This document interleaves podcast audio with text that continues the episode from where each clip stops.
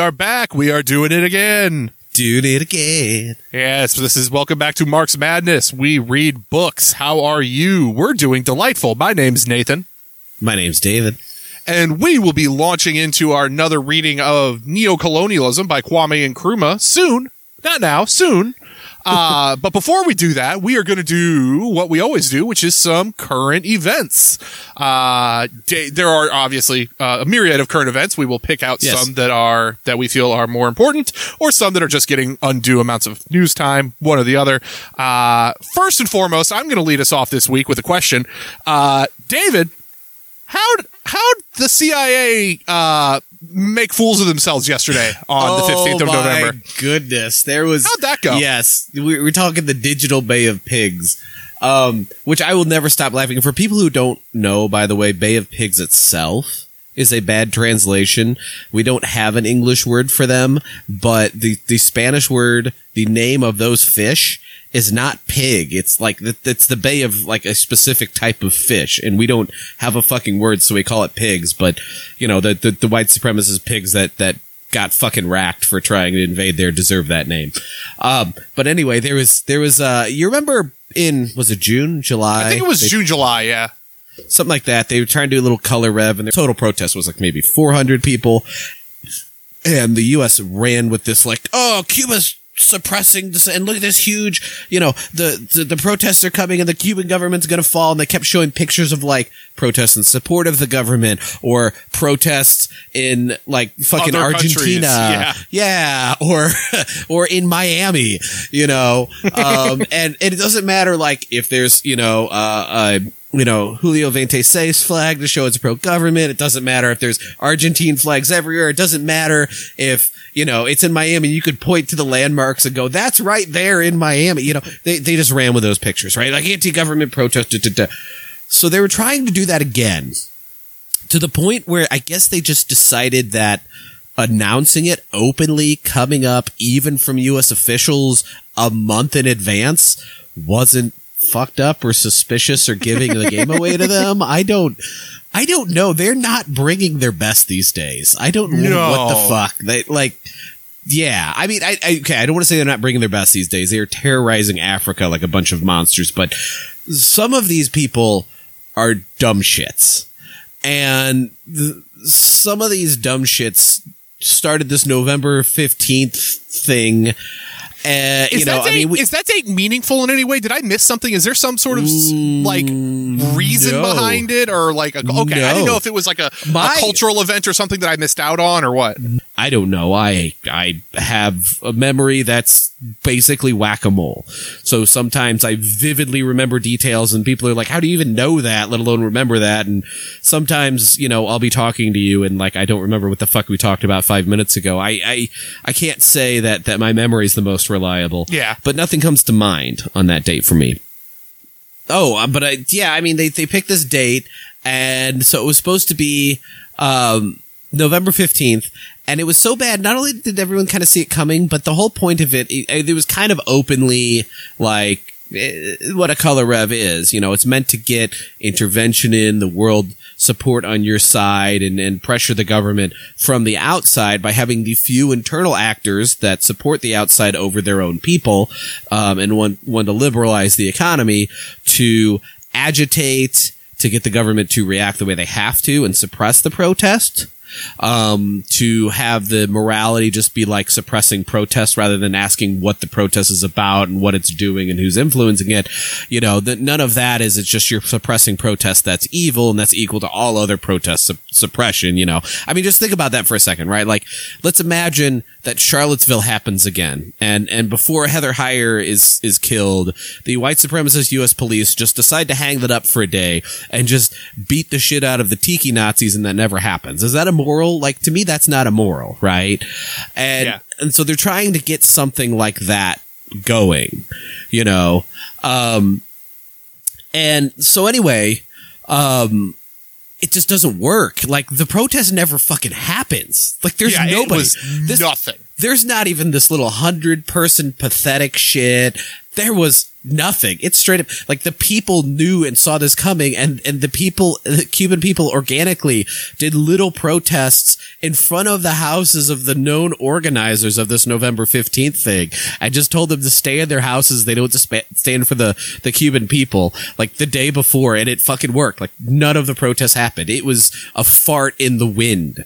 It, it, it was, was, a nothing. month of buildup for absolutely nothing. It was And of course the media apparatus now is doing the fun thing. Cause again, this is it's like someone who put it on Twitter, the the Parenti quote, um, the if the churches in the USSR were empty, it demonstrated religion was suppressed, but if they were mm-hmm. full, it meant that people were rejecting the regime's atheist ideology. So yeah. it's like a, you're no matter what, they, you're going to spin this however you want, like that is, whatever you need to. That is the perfect quote, not just in the broad idea of that quote of how bullshit gets spun like that, but specifically in you know he was talking about religion in there, but just replace it with protein. And again, you know, oh, just if you switch this thing out with this other thing that's not the same, but sometimes you, things are analogous and that is the same. This, this is the same thing Parenti was going for, right? If the protesters were out in the street that showed that they didn't have the ear of the people, if the protesters didn't show up and showed they're suppressing protests, it's, it's, they were going to spin it however the fuck they wanted. Right. Yeah. It was always going to be a victory for them, yeah. no matter what happened. Yeah, yeah. No matter what happens, it's always Cuban government bad, victory for the anti-government, which must be the people against the government or whatever. Mm-hmm. Yeah, it was it was an emba- it was hilariously embarrassing for them. It was it was absolutely I, nothing. I, I and again, I know I know there's a lot, a lot, a lot of ops that go bad, and they basically win by having lots of fucking money having a small set of strategies that they know works, that they go to that well a lot, and just getting to try a lot from their resources.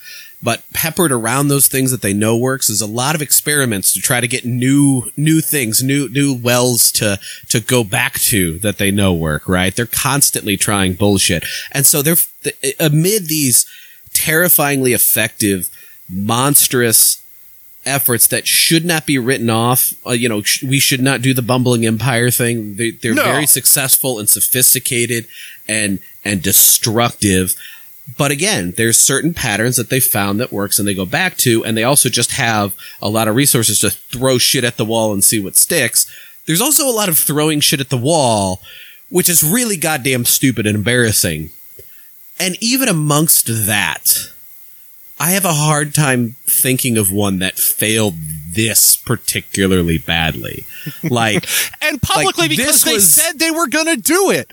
They right. said they were going to do it. Like, you set the target on your back and said, we're going to have this protest. No. This was pathetic. This, this is like, again, I think it's worse than like when they, they trained the one hawk to like try to fly into the Soviet Union and spy. And then they found out the hawk was illegal to fly to Europe and just gave the fuck up. I think this is worse than like exploding cigar assassination attempts because none of that stuff was publicly known until after the fact.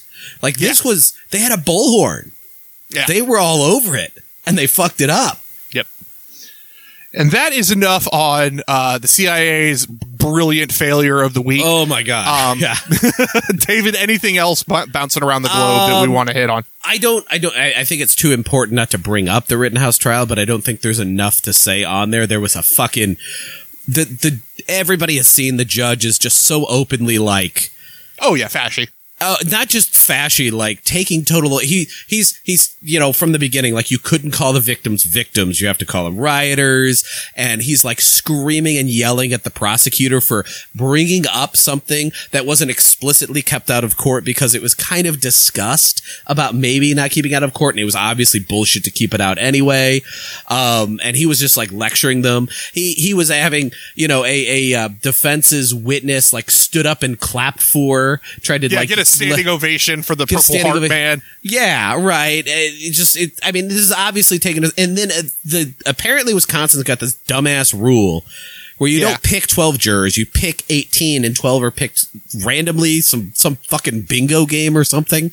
Yeah, yeah, it makes a lot of sense, really. And instead of like a third party person, someone from the jury, the judge, a county clerk, somebody picking this that is not the person on trial, fucking Kyle Rittenhouse got to pick it himself. Like this judge yeah. is just like plastering billboards of like, if somehow this jury that I'm trying to get Kyle Rittenhouse acquitted with finds him guilty, I still want the white supremacists to know that we have their back in the judicial system and you can go kill people. Like that's their message. That's obviously the message if he's acquitted. They really, this judge really, really, really wants that message out there regardless of the verdict. And he has done everything in his power to put out the disgusting, violent message. So obviously, you know, again, we hope this guy gets put away, right? And, and before the people come up with this like gotcha bullshit or this faux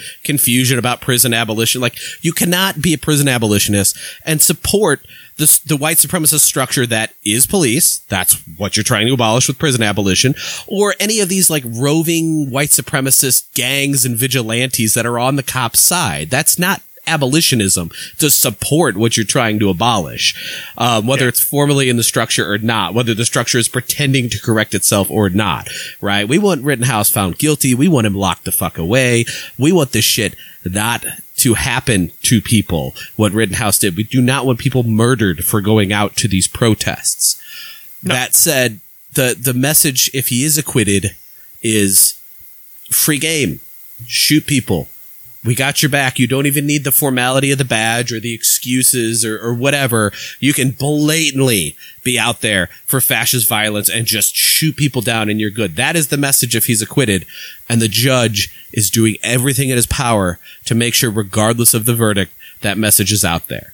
This is and a message is. of violence. And this, this, the, kid, the kid's gonna get acquitted. Like, it, it's, I mean, I've never seen, I held out no hope that, uh, the Chauvin trial was going to get a verdict, but that one had such overwhelming momentum behind it that that I could see a route to him getting convicted and God thank God he did. Um, this kid's getting acquitted 100%. It's it's not even going to be it's it's going to be a shit show. I mean, yeah, I mean, I, I, I don't know if it's being nihilistic because I don't trust the system to correct itself.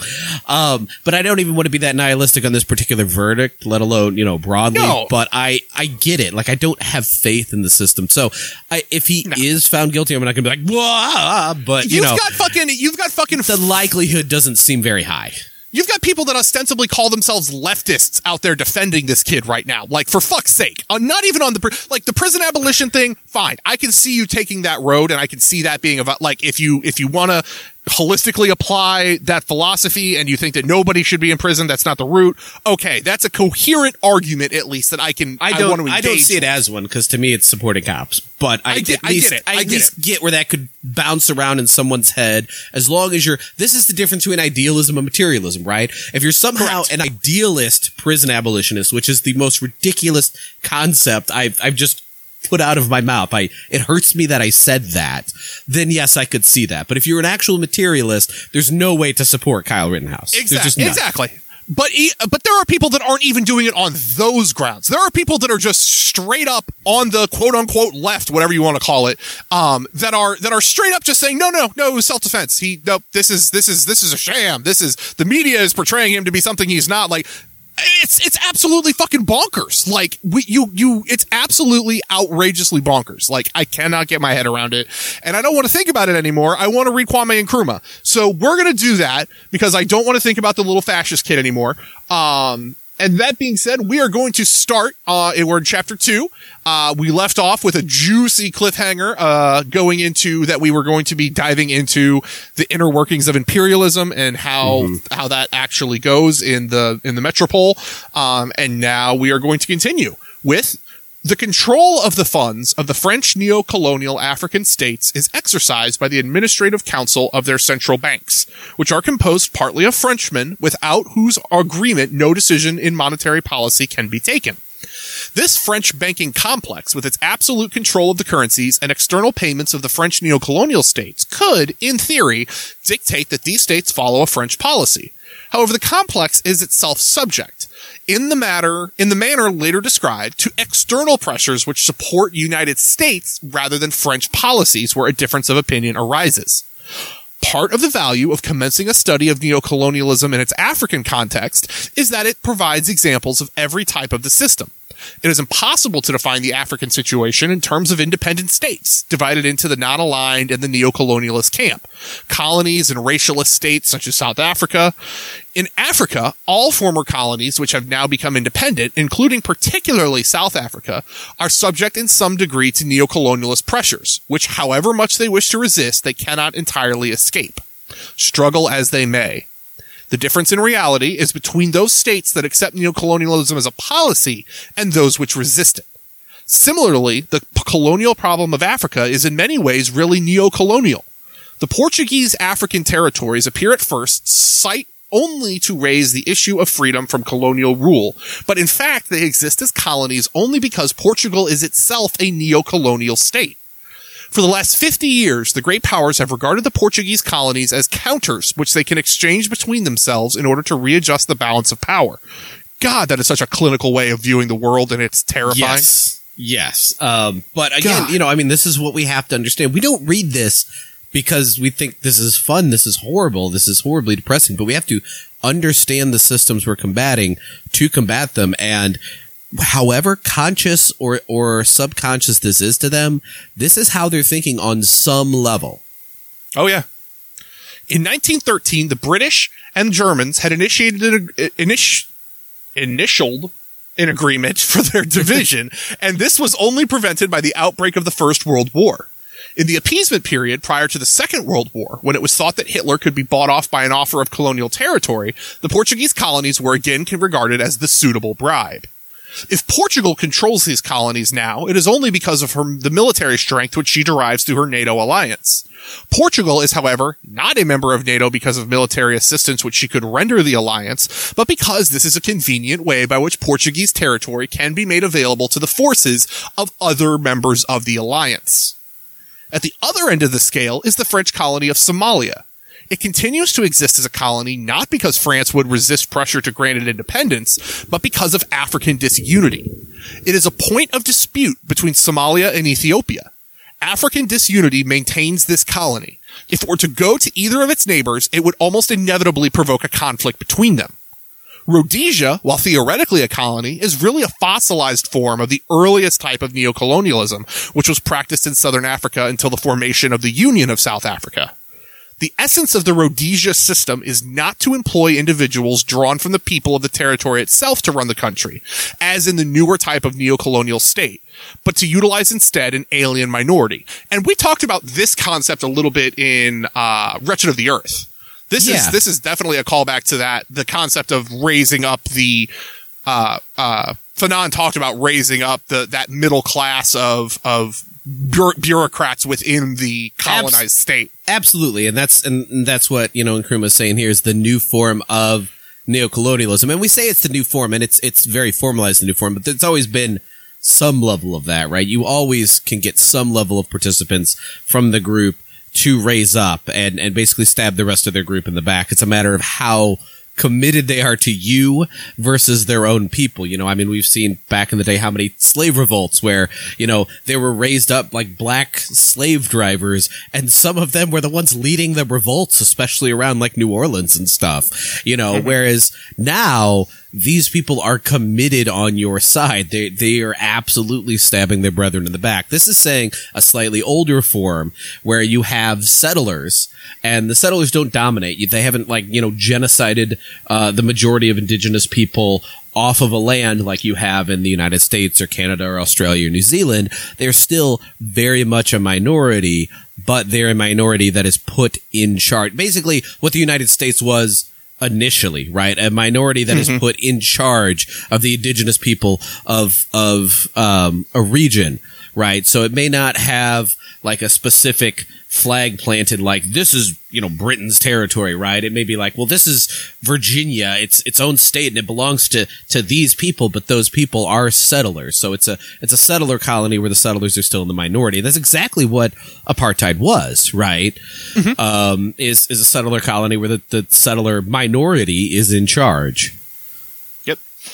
The majority of the European ruling class of Rhodesia only came to the colony after the Second World War, but it is they and not the African inhabitants who outnumber them 16 to 1 that Britain regards as the government. And and we can see this. I, I'm going to cite another more recent example. Until the British handover of Hong Kong, this is the mm-hmm. way Hong Kong was kind of a mix. It was almost like a transitory of this, right? You had the white British people who were most of the government, and then you had uh, the ethnic ne- eth- are they ethnically Cantonese or is that just the language? The the um, uh, maybe they're ethnically Han, Han. Uh, but basically the the Chinese um, Hong Kong residents who again were to some part um, the ruling class in Hong Kong, but they're the wealthy ones. They're the business owners. And then, of course, when it went back to China, there still remains a lot of uh, both a mix of some white people and some Chinese people who were in this old ruling class. And they're the ones that, of course, have resisted switching Hong Kong over to um, communism to, you know, wanted to keep it as the emphasizing the two systems part of the one country, two systems. The ra- this racialist state is promoted from outside pressure because under international law, it is a British colony, while Britain herself excuses her failure to exercise her legal rights to prevent the oppression and exploitation of the African inhabitants, of course of which she officially disapproves, because of a supposed British parliamentary convention. In other words, by maintaining Rhodesia nominally as a colony, Britain in fact gives her official protection as a second South Africa, and the European racialists are let free, left free to treat the African inhabitants as they will. David, you want to take over? Um, sure. Pardon me. Uh, the Rhodesian system thus has all the hallmarks of the neocolonial model.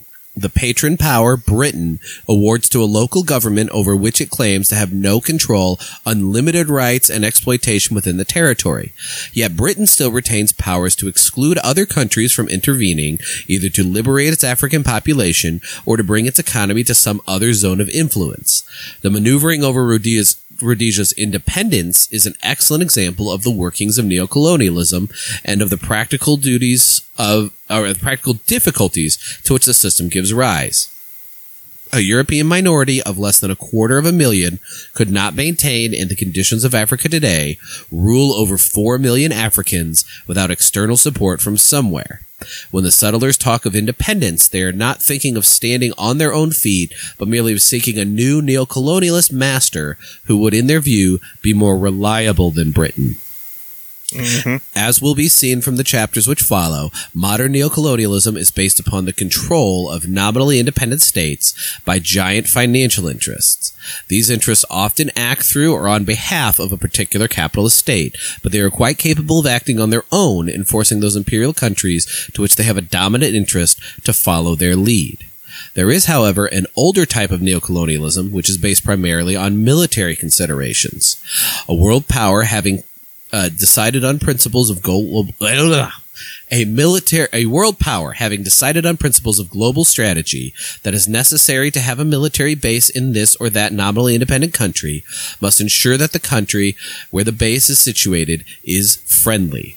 Um, and again we talked before about the african command of the united states military uh, in africa here is another reason for balkanization. If the base can be situated in a country which is so constituted economically that it could not survive without su- substantial aid from the military power which owns the base, then so it is argued the security of the base can be assured. Like so many of the other assumptions on which neocolonialism is based on, this one is false. The presence of foreign bases arouses popular hostility to the neocolonial arrangements, which permit them more quickly and more surely than does anything else. And throughout Africa, these bases are disappearing. Libya may be quoted as an example of how this policy has failed. Libya has had a long colonial history. From the 16th century onwards, it was a Turkish colony. But in 1900, in the heyday of colonialism, France and Italy agreed that if Italy would not oppose France occupying Morocco, France would not oppose Italy occupying Libya. So when in 1911 and 1912 France was occupying Morocco, India went to war with Turkey and defeating her annexed Libya. Despite promises during the Second World War to the people of Libya that they would never again be subjected to Italian rule, France tried at the peace settlement to have Italy reinstalled in order to support her own position in Tunisia. This solution proving impossible, Libya became nominally independent, but actually under British neocolonial control. According to figures collated by the British Overseas Development Institute, Back Another one of these ominously named institutes. Yes, yes, another one of the, the great think tanks of totally not modern East India Company shit. Um, During the period of 1945 to 1963, Libya received no less than 17% of the total bilateral aid which Britain gave to all foreign countries outside of the Commonwealth in that period. The Overseas Development Institute notes that although these payments to Libya are counted as aid, there is no doubt they are in essence straightforward payments to the Libyan government in return for use of the basis. So it's it's nice that the think tanks are just admitting, no, this is a bribe. This is just It's a straight up a bribe. It's a bribe. Why, Yeah. uh, call, call it what it is. Call it's a bribe. it is. It's a bribe because I mean, again, you know, I mean, if you're talking to out, outside sources, you've got to be formal. You can't you can't say the quiet part out loud. But you know, if this is internally, right? If you're the the Overseas Enterprise Institute, if you just report to the British government as a think tank, what the fuck do you care if you say the quiet part out loud? That just makes it easy to communicate. Yeah. Um, You don't need your decoder ring in order to read through the dog whistles and things like that. Right. Nevertheless, popular pressure in Libya has now made it necessary for the Libyan government to terminate the military agreement for British bases. These limitations on the real independence of many countries in Africa should not be allowed to obscure the very great achievements already gained in the struggle for African independence and unity. In 1945, Africa largely comprised the colonial territories of European powers, and the idea that the greater part of the continent would be independent within 20 years would have seemed impossible to any political observer in the immediate post-war period. Yet not only has independence been achieved, but considerable progress has been made towards the establishment of African unity. To this unity, there are still powerful obstacles, but they are no greater than the obstacles already overcome, and if their nature is understood, they are clearly surmountable. I just want to, I, I, we should etch that into to anything we're opposing. If their Yeah. nature is understood, they are clearly surmountable. Yeah, that is, this is the not- ultimate byline of revolution. Exactly. This, this the system relies on obfuscation and this appearance that it is both nebulous and everywhere and impenetrable. Um, but when you really understand it, you can understand how that is not the case. Yeah, I mean, again, you know, we would never put theory ahead of praxis. We talk every time we do this podcast. They are tied at the hip. You need praxis, or this theory means nothing. But the importance of political political education is exactly that. Revolutions ride on politi- political education. Revolutions ride on theory. And whether you just happen to organically know your enemy, I seriously doubt that happens very often, or a collection of organic understandings is formulated and distilled into a formal theory that correctly understands your enemy and can attack them. Whatever it is, you have to know your enemy to defeat them. Amen. Already, and this will ultimately be the decisive factor, the mass of the African people support unity in the same way as they previously supported the various local movements for political independence. Many of the political leaders of French West Africa, for example, did not at first support independence. In 1946, in the French National Assembly, of which he was then a member, M. Holfenot Boigny, the president of the Ivory Coast, claimed there are no separatists on these benches. There is a powerful bond capable of resisting all tests, a moral bond which unites us. It is the ideal of liberty, fraternity, equality, for whose triumph France has never hesitated to sacrifice its most noble blood. The same policy of maintenance of unity with France was also suppo- supported at that time by President Senghor of Senegal, who said the French Union must be a conjunction of civilizations, a melting pot of culture. It is a marriage rather than an association. It was mass pressure for independence which forced these leaders to reverse their previous positions and to declare themselves in favor of national sovereignty. In the same way as mass pressure made it impossible for an African leader to oppose independence, so today mass pressure makes it impossible for him to openly oppose African unity. Those who are against it can only show their opposition in indirect ways by suggesting that the pace towards it is too fast, that this or that is impracticable, or that there are procedural difficulties which prevent them assisting in formulating a practical plan for it. The case for African unity is very strong, and the instinct of the mass of people right. How fucking relevant is that I last was- paragraph right there? I was gonna say like anything revolutionary. It's it's anytime someone starts talking about these things, they can't openly oppose the will of the people. So how do they they oppose it? Well, you're you're just going about it wrong. It's we're too fast. We're not ready yet, right? Yeah. You know, I mean, yeah, We see that in We see that in literally every you abolish Everything. ICE, Yeah. Medicare for all, uh, uh, prison abolition, all of these, all of these ideas. Yeah, it's just as it's just too confusing for people. It's not good messaging. The public hasn't bought in. You'll Yeah. you'll get there. We just we just have to go about it the right way. You're not going through the right system. You know, it's Mm-hmm. it's all this kind of like, you know, it's I want to say it's pearl clutching because that's kind of correctly what it is, but it's not as panicked as pearl clutching. It's just casual bullshitting. It's it's it's more if there was if there was a a, a similar like comparison to pearl clutching as as like you know uh, um, handkerchief dabbing on the forehead, like it's it's it's Yeah. whatever that is. You know? It's just a casual dismissal of the will It of the people in favor of of uh, the status quo. Is all all it really is. yeah. and it's Yeah, a way to make the status quo appear as if it is it is the correct way of doing things as opposed to a system that must be torn down in order to to build something different. it's it's telling your kids that pizza for dinner is a great idea, but this is just not the right night for it. Except that it's much more deadly and important than freaking pizza, and it's talking to people that you should not infantilize like your damn children. Exactly.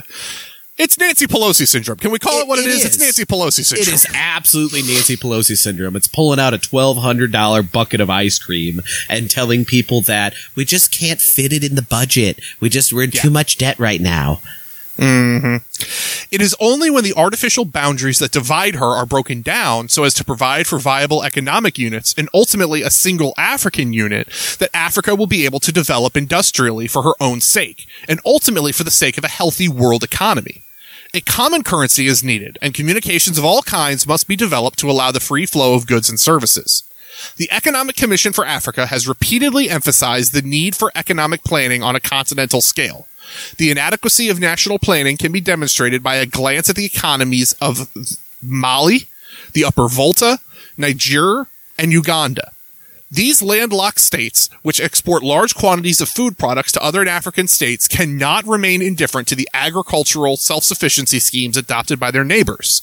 Similarly, a national government planning the establishment of a new industry may find that a neighboring state is developing one like it. Such duplication would probably result in wasted resources if each was depending on exporting its surplus to its neighbor. Few would argue against the need for economic planning on a national scale. How much stronger is the argument for continental planning? The modern trend is towards larger economic and political units as interdependence of nations and peoples grow. No country can be completely self-sufficient or afford to ignore the political events outside its borders. Africa is clearly fragmented into too many small, uneconomic, and non-viable states, many of whom are having a very hard struggle to survive. As already noted, others had failed to cling to old ties with former colonial rulers and have become easy prey to neo-colonialist forces. Some of them have found themselves, whether they liked it or not, drawn into the Cold War, into the rivalries between foreign powers. The Congo is a notable example. Naturally, each national government is concerned primarily with the welfare of its own citizens.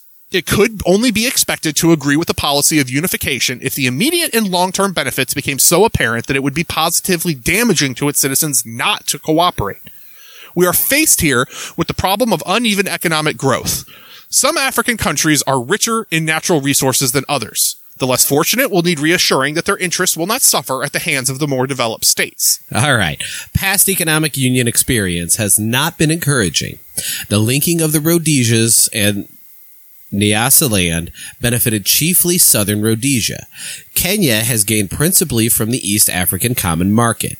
Uganda and Tanganyika has been being at best only marginal gainers. In the former French colonial federations, the benefits of economic unity tended to center in Brazzaville, Abidjan, and Dakar. These examples further strengthen the argument for continentally planned economic growth so that all states can benefit from industrialization and other improvements made possible by unified direction. The richer countries will be able to help the poorer. Resources can be pooled and development projects coordinated to raise the living standards of every African. The time factor is important. As ECA has pointed out, now is the time to act before each stage gets too deeply involved in major investment and structural decisions based on narrow national markets. With each month that passes, the foreign interest of neocolonialism gets a tighter grip on Africa's economic life. Now, I will say that, that on that, that sounds very, very like, you know, nihilistically time sensitive, but it's it's kind of like climate Yeah. change, right? The time to act is now. The time to act is yesterday. That doesn't mean if we miss that window, the battle's over, right? Like you can't you can't just give No. up on that. Um, but but obviously, you know, there was some urgency, and it's not like he was incorrect in that urgency. It's just that even with that window passed, it's still the sooner the Oh, better. absolutely. The comparatively rec- recent penetration of American big business into Africa points out once again the danger from neocolonialism. So also does the combining of large firms to form powerful monopolies. How can some of our smaller states hope to bargain successfully with power foreign power foreign combines, some of which control financial empires worth more than the state's total revenue? The smaller the state and the more formidable the foreign interests, the less likely are the conditions for economic independence to be met. Again, we're looking at shit like, say, the Gates Foundation now, um, but he was talking about, you know, kind of the early early seedlings of that kind of thing. For example, Ghana, because of its economic size and alternative industries, has been in a stronger position for bargaining with the aluminum companies than the much smaller and economically more limited Togo can hope to be in dealing with French phosphate interests. The domination of Africa's economy by foreign firms must be ended if we're to achieve rounded economic growth, and this can only be done through unified action. Something in the nature of an economic revolution is required. Our development has been held back for too long by the colonial type economy. We need to reorganize entirely so that each country can specialize in producing the goods and crops for which it's best suited. With economic unity, those countries in Africa which are beginning to establish modern industries would benefit from wider markets. We would all be in better bargaining position to obtain higher prices for our goods and to establish adequate taxation of foreign factor earnings. In fact, a whole new pattern of economic development would be made possible. Agriculture could be modernized more quickly with more capital at its disposal. Industries on a larger and more economic scale could be planned. These could afford to make us use of new techniques involving heavy capital outlay. Smaller plants planned to meet only national needs are likely to have higher costs and are eventually less able to reduce the cost than optimized units or optimum sized No units. I'm sorry. Uh, national planning bodies would still have a very important part in the play of the unified Africa. They would, for example, supply essential information about local conditions, but their work would be made easier with the experienced advice and help of a single planning body, keeping an eye on Africa's interests the whole time. The research and training and development projects already beginning, being carried out by the ECA Development Institute in Dakar would be strengthened to serve both the continental and national bodies. Expensive failures due to lack of coordination would be avoided. In case in point is in the Inga Dam project, which is to provide power for a sugar refinery, a plastics and hardboard from sugarcane waste complex in Bangui, which in turn would ship bulk plastics to plastic products industry in Brazzaville. Obviously, there should be a planning body able to phase and harmonize construction timing for the Brazzaville and Bangui plants, the power lines from Inga to Bangui and Brazzaville, and the transportation between Bangui and Brazzaville in the dam itself. In the process of obtaining economic unity, there is bound to be much hard bargaining between the various states. Integration of different aspects of economic policy would proceed at different rates, and there may be disappointing delays and compromises to be worked out. But given the will to succeed, difficulties can be resolved. In general, the broader the front on which economic unity is launched, the quicker the goals and policies of a fully developed Africa can be achieved. An all African planning body could take immediate steps toward the development of large scale industry and power, for the removal of barriers to inter African trade, and for the creation of a central bank and the formation of a unified policy on all aspects of export control, tariff, and quota arrangements. The ECA has carried out several surveys designed to provide information to help in the making of decisions on these points.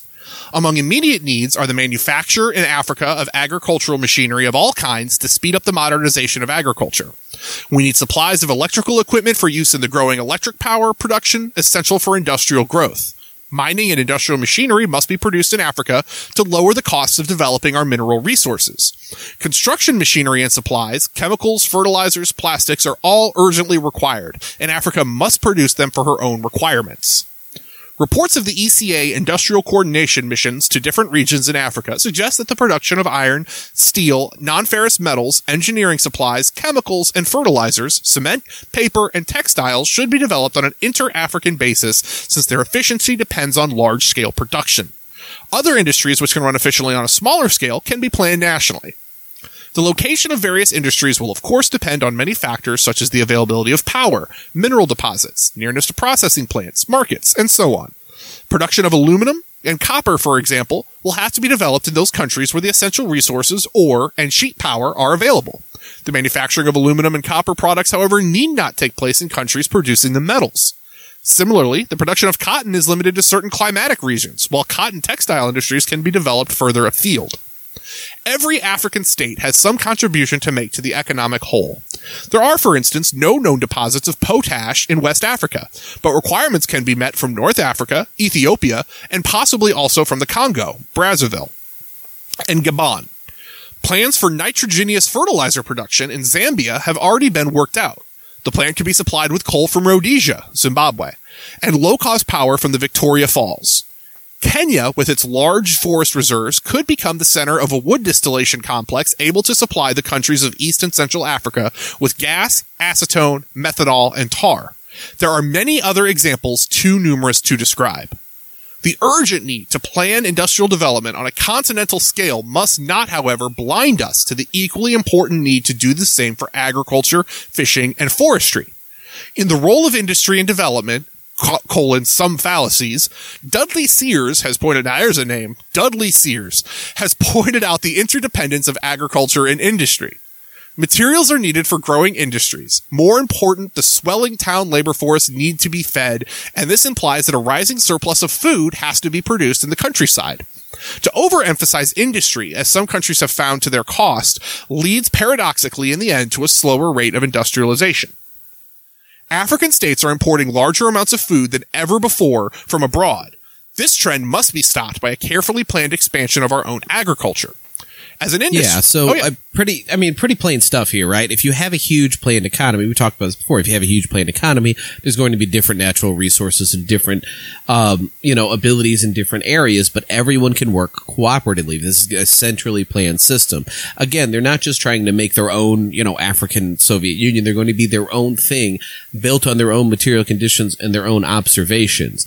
But you know, you can even have a multi-country unified country with a centrally planned economy just looking at the Soviet Union at the time and seeing how that worked. Yeah. And they would do that based on their needs. It's very logical, but also you have an example that you can just point right to. Oh, for sure. As an industry, there can be specialization so that each region or state concentrates on producing the agricultural products for which it is best suited. For instance, it is wasteful for each West African state to try to be self-sufficient in rice when Senegal's Casamance district would be well able to supply the need. Equally, Mali and Upper Volta are obvious exporters of fresh, tinned, and processed meat, while coastal states would supply fresh, tinned, and smoked fish.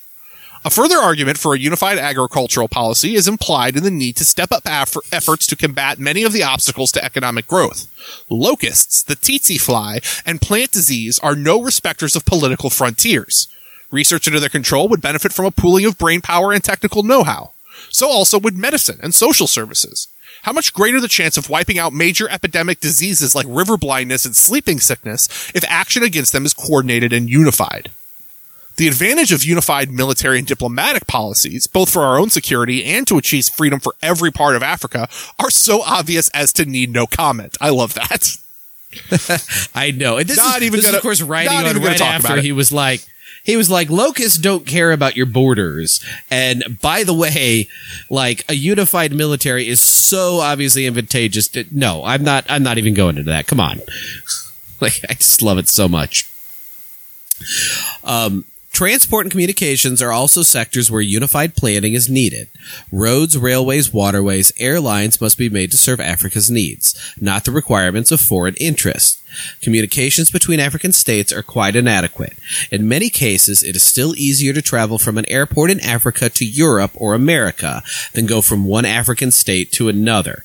That is actually not only something that is, is terrifying and very true, um, about, of course, their, their, um, infrastructure in general, but it is something where I've told people before, uh, with the, the whole like, you know, China don't develop Africa, you know, Chinese loans, imperialism narrative, that there was a speech by uh, a man from Liberia uh, who was high up in the Liberian government about the difference in getting Chinese loans that he was giving to a group of college students. And it kind of laid that out, right? Like you see the colonial infrastructure and it's, hey, here's where the mine is. Here's a road to the port. Here's the port.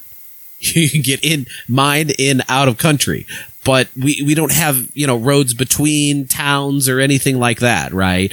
Uh, versus, you know, when China comes in and, and they allow you, they give you loans to, to make that kind of infrastructure. And of course, you know, if Africa gains its independence and becomes a unified Africa, it wouldn't need these outside loans from the West or from China to do it. It would just be able to produce its own infrastructure. All right. Well, that being said, that is where we are going to stop for the week. We are knee deep in analyzing the needs for African unity, and I think the case so far has been made rather compellingly. Uh, but I have a feeling we're going to get a little bit more of this as we go in through the rest of the chapter for sure. Um, so, so come back next week for more of this. Uh, next week will not be a current events episode because we're going to record it immediately after this. So next week will be a full full reading episode. So get ready for a little bit more of us rambling on. Uh, and, uh, and there you go. Uh, that being said, there are a number of different ways you can reach out to us if you felt so inclined. Uh, the first of which is you can email us at marxmadnesspod at gmail.com. The next way is to reach out to us on Twitter. We're on Twitter at Marx Madness Pod. Uh, in our Twitter bio is a link to our Discord server, which you could join and hang out with us on a day to day basis, where we're just chatting and talking about life and venting and, uh, and posting memes and then uh, playing Final Fantasy 14. A lot of playing Final Fantasy 14. Uh, new expansions coming out. Get ready. Get ready for Nathan to go away for a while. Um, I'll still make the podcast, but it'll be it, it, just know that while I'm making the podcast, I could be playing Final Fantasy 14. This is the labor that I do for you all because I love you. Uh, that being said, it's a great community. Uh, great, great group of people that I am very happy to call comrades. Um, and I encourage anyone and everyone to join. That all being said, David, it's time for the disclaimer. Yeah, so obviously when we started this, um, Nathan came up to me and he was like, "Hey, I want to read Capital. And I know you've read it before. And that was a very good approach because anytime you're reading any kind of theory or history, uh, you want to make sure you're reading with other people. You want to make sure kind of together you're collaborating, you're understanding it, you're getting the most out of it, uh, you're making sure that you understand the context the best, uh, and you're doing, you know, kind of that research and that learning together in a group that's hopefully more than two people. So we said, well, what the hell? We're only two people. Let's record it. Let's see if we get more people in here. And lo and behold, we did wind up making a podcast out of it to get you lovely folks to join us. Um, and since the beginning, what our vision was was hopefully you're in some kind of reading group or political education group within whatever party or group you're organizing in, and you're reading these works, and we could be another voice in that group. We could be another source of input, another perspective uh, to help make sure you fully understand and get the most out of this work.